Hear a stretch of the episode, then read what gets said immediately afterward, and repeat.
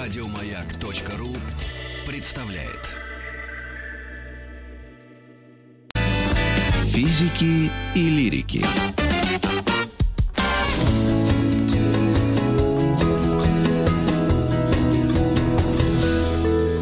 Сто минут по О, о климате и метеорологии. Музыка прямо нашего детства, нашего нашей зрелости, нашего будущего, судя по всему. А, Сегодня мы принимаем в гостях Александра Чернокульского, старшего научного сотрудника лаборатории теории климата Института физики и атмосферы имени Обухова, кандидат физико-математических наук. Александр, здравствуйте. Здравствуйте. И тема нашего общения – экстремальные погодные явления и климатические аномалии. Скорее всего, это самое интересное. Это как вот задают ради юмора и шутки вопрос. а Несчастные случаи на стройке были, и к ним всегда... Или смешные случаи на съемках. Вот так это. Самое интересное – это мифы об изменениях климата, о проклятии кари Божьей и все, что с этим связано. Это, наверное, больше всего интересует людей, которые либо по, по старости своей начинают зудеть и жаловаться на климат, и э, кости то, что ломит, либо это закономерное развитие планеты. Вот вам придется нам это все объяснить. Хорошо. Ну, с чего бы начали? А, Ну, мне, мне кажется, сейчас, конечно, уже эта а, тематика вышла из круга тех людей, у которых зудят кости от старости. И все-таки про климат говорят э, не только пожилые люди, но и ну, очень молодые. И вообще очень много кто говорит, и в том числе и непрофессионалов много говорит, и много, конечно, неправды сейчас говорится про климат и так далее. Но э, как бы я, может, как вот э, человек, который занимается климатом, постараюсь вам рассказать э, а, что-то про изменение климата, может быть, что-то про экстремальные погодные явления. Да, ну вот единственное, я как бы, может быть, вы меня спросите что-нибудь более конкретное, я у меня мысли посещу. Ну, давайте я спрошу. Смотрите, вот А, давайте да. я спрошу. Вот я сегодня буду летать на одномоторном самолете. Так моя судьба сложилась. И я, естественно, ну, более чем этого боюсь, но мой друг Александр Колтовой, который меня позвал вот покататься и там кое-что поснимать, он говорит, погода будет хорошая. Я говорю, Саш, а как ты знаешь, вот она сейчас хорошая, мы взлетим, а она испортится. Вот экстремальность вот этих климатических изменений в этом смысле, в смысле там э, масштабов 2-3 часа и как бы ужас э, полета, или масштабы уже там тысячелетия, да, когда нам все говорят потепление глобальное и так далее, и так далее, вот полтора градуса в год. Вот как бы и в этом смысле, и в этом смысле, что вы нам можете сказать? Ну, тут между, конечно, между. То есть э, не, не тысячи лет, ну и не, и не часы, это десятилетия, столетия. Э, То, о чем вы говорите, это, конечно, погоды, и ваш э, товарищ, который вас зовет на э, полетать, ну, вы знаете, вроде бы я смотрел прогноз тоже, на сегодня такое а, вы- высокое давление, ну, слабая конвекция развивается, не должно быть ничего. Но вчера, например, и прошел сильный. А, Вчера конвекция вот. развилась. Хот- Да, да, да, да, да. Ну, вы уточните, Аномалия. Вот когда мы говорим кли- Да. климатическая аномалия, это значит, что мы предполагаем, что будет как-то, но это э, как-то не срабатывает, и идет какой-то аномальный сдвиг. И, кстати, тут вспоминается сразу же история про тот же Бермудский треугольник. Вроде говорят, там тоже вроде ед- едет себе спокойно, плывет, извините, идет, точнее, господи, корабль, и все хорошо с ним, и вдруг неожиданно за секунды начинается шторм. И поэтому корабли там тонут. Э, Не знаю, насчет э, треугольника, мне кажется, все-таки там больше мифов. А, На, на- на- на тему прогноза погоды, ну, вы уточните, прогноз погоды все-таки не подвержен настолько климатическим э, пертурбациям, хотя э, в какой-то мере прогнозировать становится тяжелее из-за изменения климата, то есть становится легче прогнозировать из-за того, что у нас лучше вычислительные мощности, лучше современнее модели, мы, э, лучше наблюдательная э, система улучшается, то есть мы больше данных качественных усваиваем. А, Но изменения климата, они отчасти диктуют такое ухудшение нашей оправданности прогноза. Ну, например, э, вот меняется характер осадков, ливневые на облажные. Облажные осадки гораздо проще прогнозировать, чем ливневые.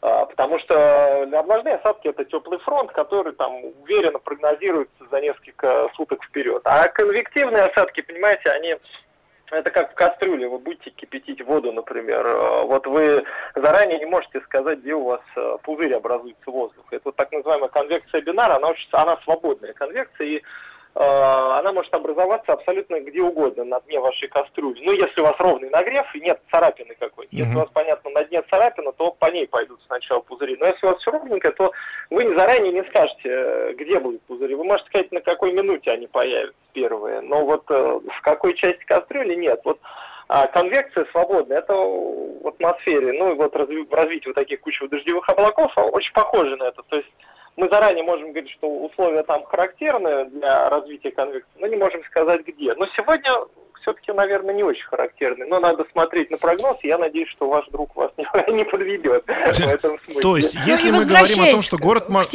город Москва, город Москва, да, вот очень большой, горячий, нагретый город – да, и вот, как вы говорите, существует, если какая-то аномалия, да, климатическая, то можно говорить о том, что в какой-то момент, где-то в этом городе, в непонятном месте, вдруг неожиданно, благодаря вот этому перегретому воздуху, возникает какая-то конвективная обстановка такая, что там резко начинаются какие-то там изменения, ветер, дождь и так далее. И мы можем прогнозировать, что с какой-то вероятностью может это случиться, но не можем спрогнозировать где. А, да, но опять же мы немножко сейчас путаем климат и погоду. Мы сейчас все-таки с вами больше вот это о погоде говорим. То есть, о погоде, у нас конечно. Условия, да, то есть это все-таки погода. То есть про, про, просто я говорю о том, что у нас чаще такие условия могут случаться в связи с изменением климата, когда у нас формируется ливневая осадка. Давайте про изменение а, климата тогда. Да, ну, давно мы ждем, Александр Борисович, пока вы выясните прогноз погоды для вашего безопасного перелета. Мы все ждем и с нетерпением ответа на вопросы. Вообще, что такое экстремальные погодные явления? Как вы трактуете их как вот эксперт, как специалист? Опять погодные явления. Это что?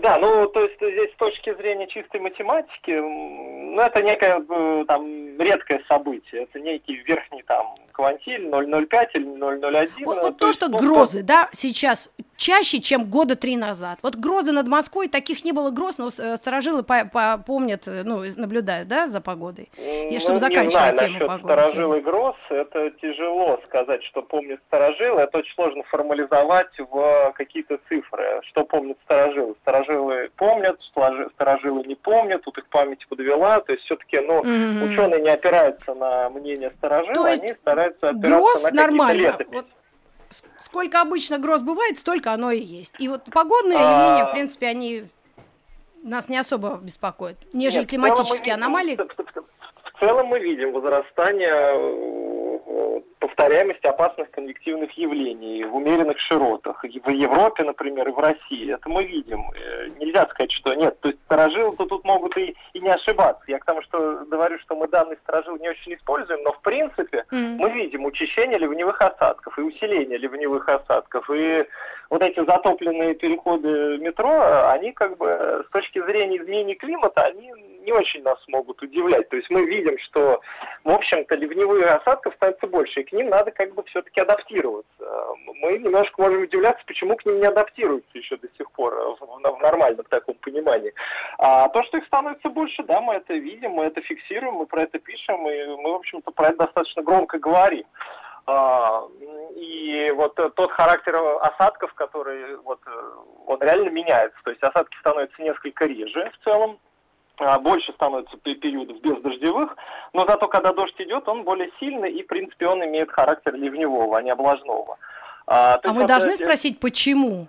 Почему это ну, происходит? И это как раз завязано объяснить. на климатических да, аномалиях, да, давайте, есть очень, есть очень простое объяснение, такое схематическое, то есть вот а теплый воздух, он э, у нас сейчас теплее. Глобальное потепление, оно есть, это факт, э, подтвержденный всеми эмпирическими данными.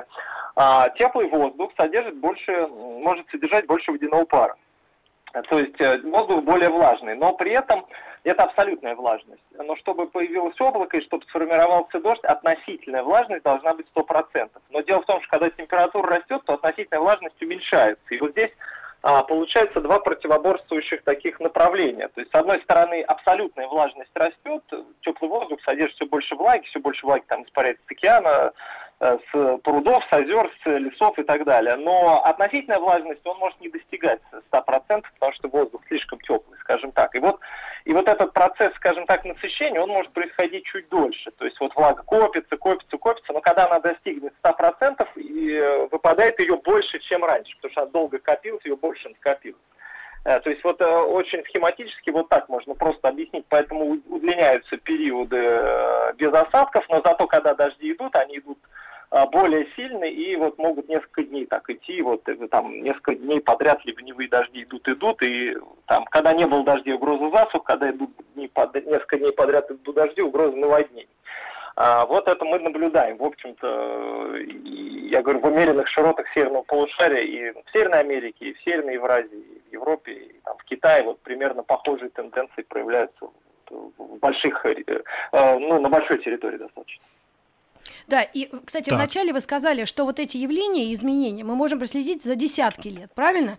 И вот даже не специалисты как раз, почему эти мифы возникают, что вот почему люди, э, наблюдающие за, ну, просто своей жизнью, говорят, что да, сейчас больше ливней, или потом морозы какие были. Меня, все, когда мне было 7 лет или в 5 лет, меня в садик водили по, по морозу хрустящему, снега было много, да?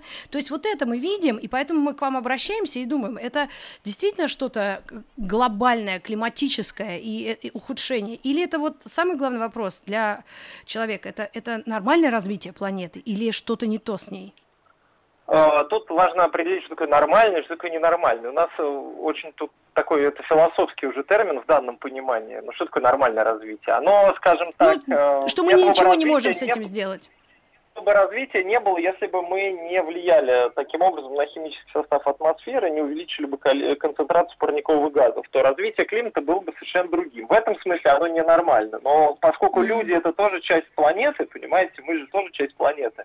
И э, мы тоже вид, который живет на планете. Ну, в какой-то мере это, то есть, э, ну, почему наши действия это ненормально для планеты. Это, ну, вот так она развивается. Вот она, может, решила себе устроить там очередное вымирание видов э, посредством нашей деятельности. Ну, как бы, дай бог. То есть тут это очень, очень мы такой можем удариться в философию э, и не прийти к какому-то пониманию нормальности и ненормальности, но э, есть как бы факт. Э, мы влияем на климат достаточно ощутимо, э, как вид. На самом деле не, мы не первый вид, который влиял на климат. Там цианобактерии в свое время тоже достаточно активно убирали СО2 из атмосферы, превращали в кислород и тоже активно влияли на климат. Но вот сейчас мы, а мы наоборот, сейчас как бы накопленный уголь, э, накопленный углерод, который в виде угля нефти копился там миллионы лет, мы сейчас его быстренько сжигаем и э, увеличиваем СО2 в атмосфере. Ну вот туда-сюда планета вот так живет. И э, тут проблема в том, что нам как бы от этого будет ненормально, скажем так. А климатические изменения, они будут достаточно существенно влиять на то, как у нас будет устроена жизнь там, через 10, 20, 30 лет. Э, и к этому надо как бы готовиться. А мне, касается... мне кажется, здесь главное да. слово, которое имеет в виду, когда мы говорим об изменении климата, это скорость. Потому что если это будет растянуто да, на, да. на сотни лет, то тогда все-таки человечество сможет как-то адаптироваться. Отсюда переехали в другое место, там пустыня расширилась, переехали там, где ее еще нет. А, не знаю, подтопление, если это подтопление катастрофического масштаба, то тогда да. А если это подтопление ну, на, на миллиметр в год, то, наверное, все успеют как-то сориентироваться. О какой Но... скорости мы сейчас говорим? Да, мы говорим об, о достаточно большой скорости, то есть, э, ну, у нас э, выросла вот температура, ну, на градус за сто лет глобальная, ну, даже, в принципе, опять же, она для нас большая, а для обывателя он не поймет. Ну, что такое градус глобальный, вообще непонятно для него. А, то есть, э, для экосистемы это достаточно быстрая скорость. Не все виды, например, успевают адаптироваться. Кто-то переезжает, да, понятно. То есть тут основная адаптация многих видов это просто миграция в полярный район. А вот тем, кто живет на полюсе, им уже как бы эмигрировать-то особо некуда. Они, конечно, тоже пытаются адаптироваться, но те же белые медведи, они постепенно перестают, а, ну, меньше охотиться до со льда, например, который исчезает, а выходят там в города, например, и или там начинают есть э, растительность, а, а там, не рыбу. А, то есть тоже стараются адаптироваться, но ученые, вот биологи, но это как бы немножко биологов надо уже спрашивать, там, кто успеет, кто не успеет, они говорят, что все-таки многие виды вымрут. А, Еще проблема в том, что очень быстро закисляется океан, а, кислотность океана так. повышается, а, потому что океан пытается поглотить избыток СО2, то есть это не, не за счет потепления, это просто за счет ну, того, что мы добавили СО2, океан пытается его извлечь. Биосфера и океан, вот они половину того, что мы добавляем, они извлекают, захоранивают все, а вот половина остается в атмосфере, то есть половина уходит. И вот океан, когда э, как бы извлекает СО2 из атмосферы, он становится более кислым. И, в принципе, а, это влияет, например, на коралловые острова, они разрушаются. А плюс, а вот то, что он становится теплее, становится меньше кислорода. Это влияет на популяцию рыб, например, в принципе, на продовольственную безопасность э, стран, которые зависят от рыбного промысла. То есть, вот, особенно в тропиках, рыба тоже уходит как бы на север, где вода более холодная. То есть, такие тоже моменты, в принципе, наблюдаются. Э, Еще, то есть, ну, быстро. А по, по поводу, понимаете, быстро или успеем ли адаптироваться, там все это происходит мгновенно. Ну вот, например, последние э, новости там того года или этого года, совсем недавно было. Вот э, некоторые дома на побережье, они просто стали разрушаться, жилые уже. А, в том году или в начале этого года, я помню, новость была из Норвегии пришла, что там деревушка просто уехала в, в воду, в море.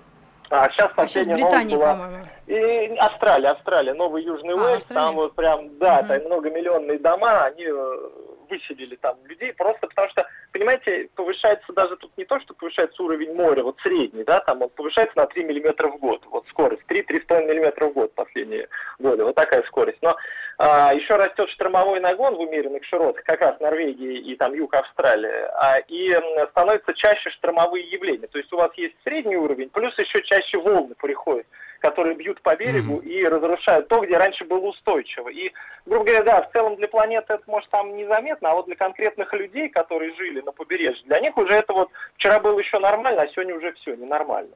То есть это происходит такими скачками, скажем так. Ну и, и, или та же вечная мерзлота. Она была вчера нормальная, а сегодня там уже что-то подтаяло. Э, ну вот мы совсем видели недавно с вами пример того, к чему может привести тайне вечной мерзлоты. Вот э, такие моменты, они происходят внезапно. Как бы ученые, они говорят, что все это происходит, вот процессы, вот, но а, визуализируется, скажем так, это все в каких-то очень быстрых, внезапных процессах, и мы как бы, опа, а что такое? А на самом деле все давно уже предупреждали об этом. Ой, а может вы так. громче должны предупреждать, или мы, мы должны об этом говорить? Ну, конечно, активность, да, за э, там спасение планеты, климата, она наблюдается тоже, как пиар, так и да, ну, да, вот, движуха именно по этому поводу. Вы понимаете, Но вот, все равно вот кто-то не слышит. Сказали, кто? Вы очень правильное слово сказали, движуха, потому что когда слишком громко люди начинают кричать, уже все сразу вспоминают эту байку про мальчика и волков, и, и говорят, что да. вот мы кричим волки-волки, а волков-то и нет, понимаете, перестают слушать. То есть тут очень хитрый баланс нужен. Здесь э, ученые, они как бы дают базу, да, вот, вот, э, вот что происходит. Э, в какой мере надо кричать, в принципе, э, не совсем правильно быть вот именно крикунами. Э, здесь, но, но проблема в том, что общество в какой-то момент перестает слушать ученых.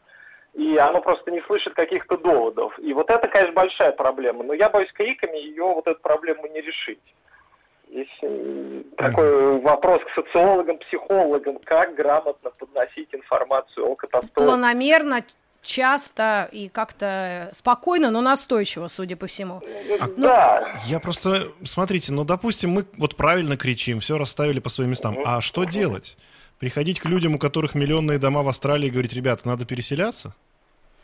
А, Или пытаться строить дамбы?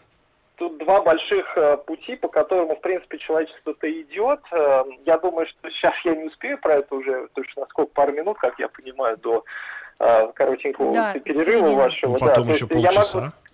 Да, да, да. Вот я сейчас посею как бы зерна того, о чем бы я хотел, может быть, потом поговорить. То есть это адаптация, первый, да, большой блок. Человечество так. может адаптироваться. А второй блок это смягчение изменений. То есть мы можем влиять на наши действия так, что мы можем смягчать наше воздействие на глобальный климат. И он будет меняться не так быстро.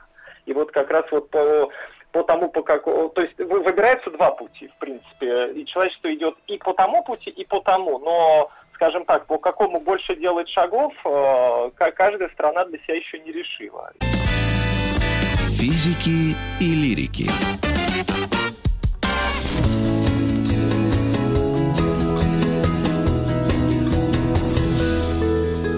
100 минут о о климате и метеорологии. У нас в гостях Александр Чернокульский, старший научный сотрудник лаборатории теории климата Института физики и атмосферы Обухова, кандидат физико-математических наук. Александр, а вот климатические аномалии, а есть, вы можете их прямо перечислить? Вот, вот, вот это аномалия. Вот пожары в Австралии, это австралийская аномалия. Подожди, а Там мы же вроде не закончили, еще... мы же вроде не закончили, мы же как бы как, как решение, вот Александр Алармизм. хотел нет, рассказать. Нет, каждая страна э, для себя решает, и вот пока пусть решают, это все равно не мы с тобой за это ответственны, а политики мы и остановились вроде на том, что либо мы должны как бы и приспосабливаться, и что-то менять. И вот Александр хотел как раз на эту тему нам ответить. Да, Александр, я насколько помню, чем Да, но я могу и на то, и на то ответить. Смотрите, ну... Давайте. давайте. Давайте.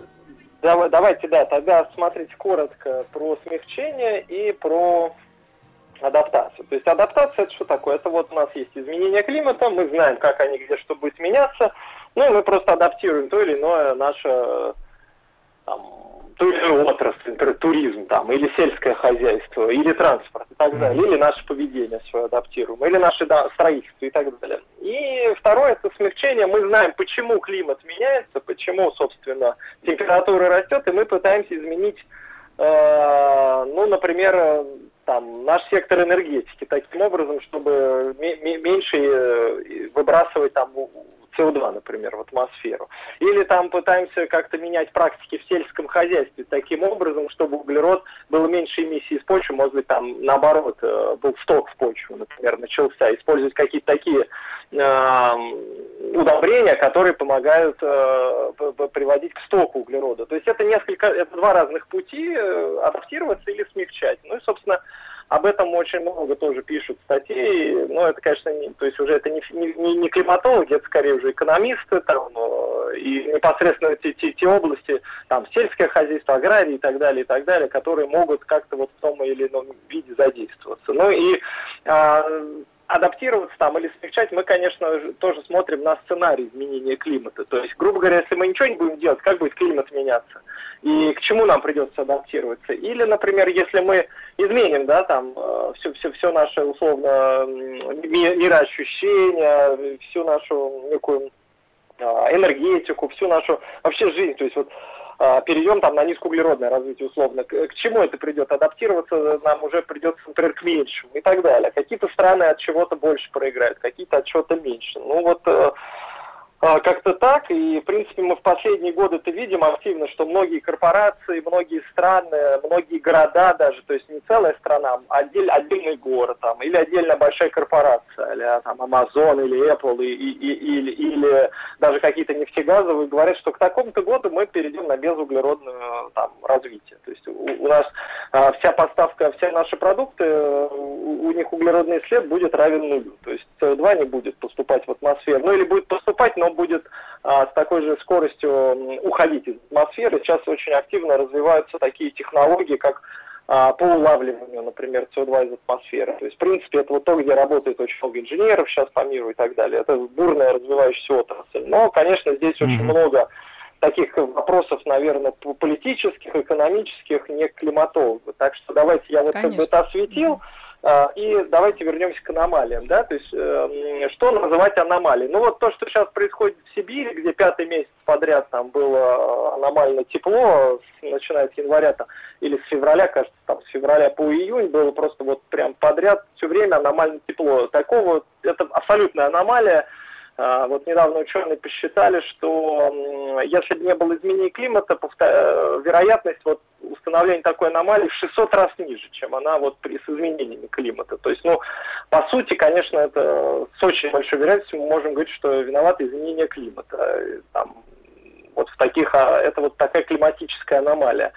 А, но вообще климатическими аномалиями чаще называют такие продолжительные какие-то периоды, которые либо по времени продолжительные, либо очень обширные по пространству. То есть крупная засуха или большая там а, а, волна жары и так далее. Что-то такое чаще называют климатическими аномалиями. А, например, локальное наводнение или локальный сильный ливень чаще называют метеорологическими аномалиями. Но здесь это, понимаете, это как-то не, некое такое искусственное деление. Все это все это плюс-минус происходит в климатической системе, и наводнение происходит там, и засуха, то есть тут это сложно делить. Но это все аномалии. Аномалии это все то, что происходит редко, там, там условно повторяется там, раз в сто лет.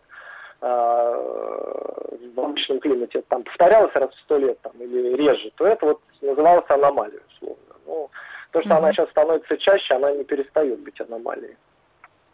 Ну вот те самые То пожары есть она в норму в не придет.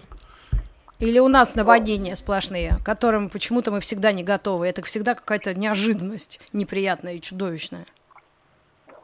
Ну, наводнения какие, там, весенние наводнения, мы к ним половоде готовы, а к паводковым, ну, как не готовы. В принципе, есть какие-то нормы.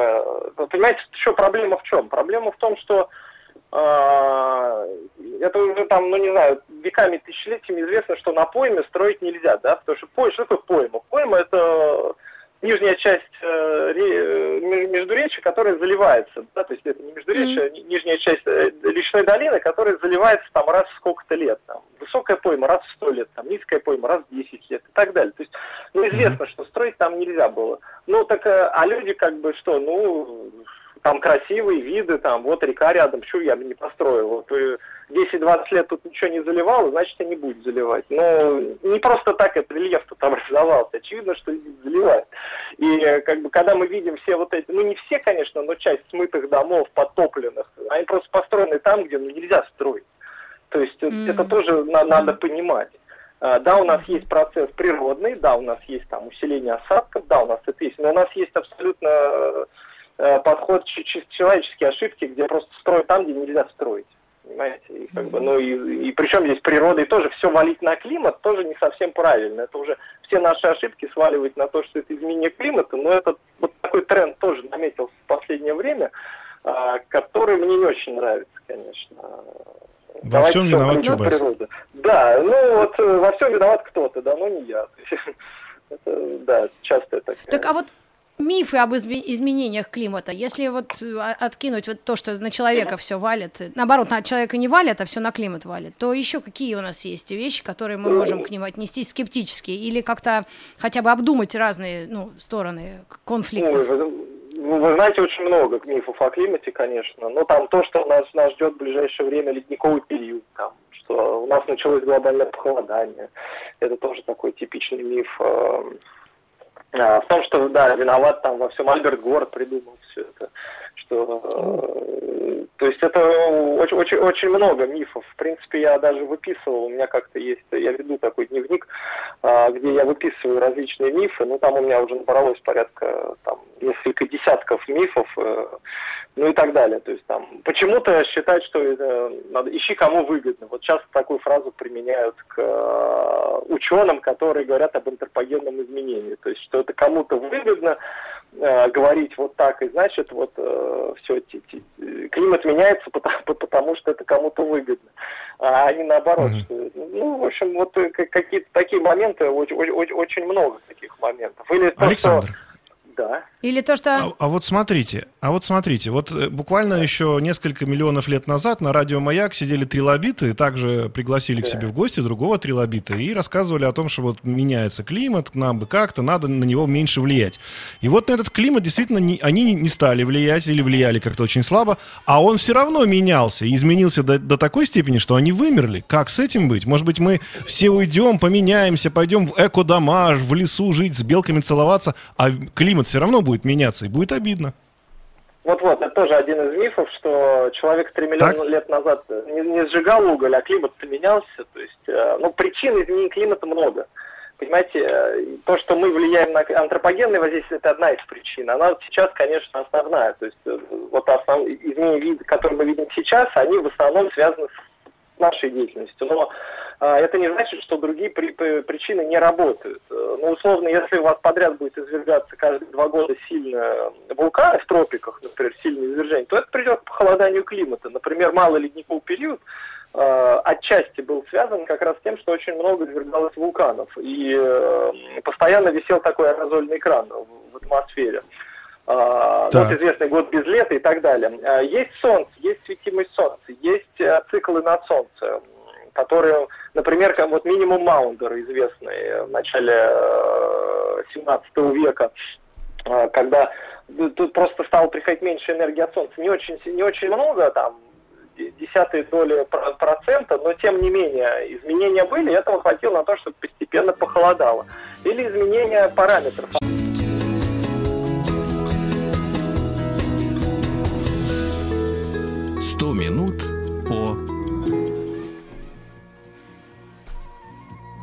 О климате говорим, друзья, мы с вами.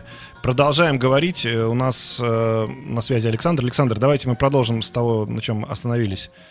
Да, я А, говорю вот этот про миф, миф, различные- миф, что люди не влияют, да. Да, естественные причины изменения климата, то есть мы говорим, что есть антропогенные, конечно, есть естественные, в первую очередь э, на протяжении всей истории Земли, конечно же, такие вот естественные влияли, если мы делим. А, И вот важный момент еще, например, 3 миллиона лет назад было очень тепло, да, но Например, 3 миллиона лет назад не закрылся, и мы тогда еще не перешли вот к этим а, ле- ледниковым, межледниковым периодам, а, смене ледникового, ледниковой, межледниковой, ледниковой, межледниковья, а, которые обусловлены астрономическими факторами. А тогда 3 миллиона лет назад, например, не закрылся еще Панамский перешейк. И э, это не тот канал узкий, конечно, что прорыли в итоге сейчас. То есть просто, ну, не сомкнулись еще две Америки, и э, другие течения в океане были. Не- по сути, океан был такой мелкий, не, не было глубоких течений, но вот по, по современным таким представлениям ученых, которые они получили на основе различных палеореконструкций и так далее, то есть представление такое, что океан, скорее всего, был мелкий и очень темный.